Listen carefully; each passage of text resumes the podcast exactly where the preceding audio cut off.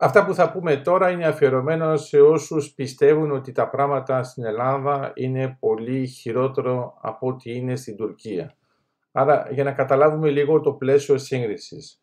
Όταν λέμε ότι τα πράγματα είναι δύσκολα στην Ελλάδα και είναι εύκολα στην Τουρκία, οφείλεται στο πολύ απλό γεγονός ότι δεν έχουμε ιδέα τι γίνεται στην Τουρκία.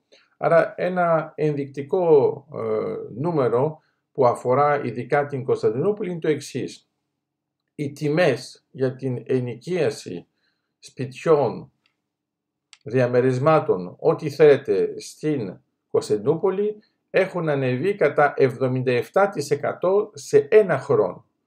Αυτό άμα το πούμε με αυτόν τον τρόπο μπορεί να είναι απλώς ένα νούμερο και δεν το καταλαβαίνουμε καλά. Απλώς είναι ενδεικτικό εφόσον έγινε ένα αφιέρωμα ε, για αυτήν την κυρία ότι ουσιαστικά η διευθύντρια της Κεντρικής Τράπεζας της Τουρκίας αναγκάστηκε να μετακομίσει γιατί δεν μπορούσε να βρει διαμέρισμα και τελικά επέστρεψε στους γονείς της για να μην έχει να πληρώσει τόσο μεγάλο κόστος. Δεν είναι βέβαια ε, η απόδειξη, αλλά αυτό σημαίνει κάτι. Το άλλο είναι ότι προσπάθησε η κυβέρνηση να ε, ορίσει, ας το πούμε, ένα ταβάνι σε σχέση με το κόστος της ενοικίασης και να μην μπορεί να ξεπερνάει το 25% αυτό στην πραγματικότητα ε, δημιούργησε ένα άλλο πρόβλημα γιατί πολύ απλά οι άνθρωποι που είχαν νοικιαστές έκαναν ό,τι μπορούσαν με οποιονδήποτε τρόπο να ξεφορτωθούν τους νοικιαστές τους για να μπορούν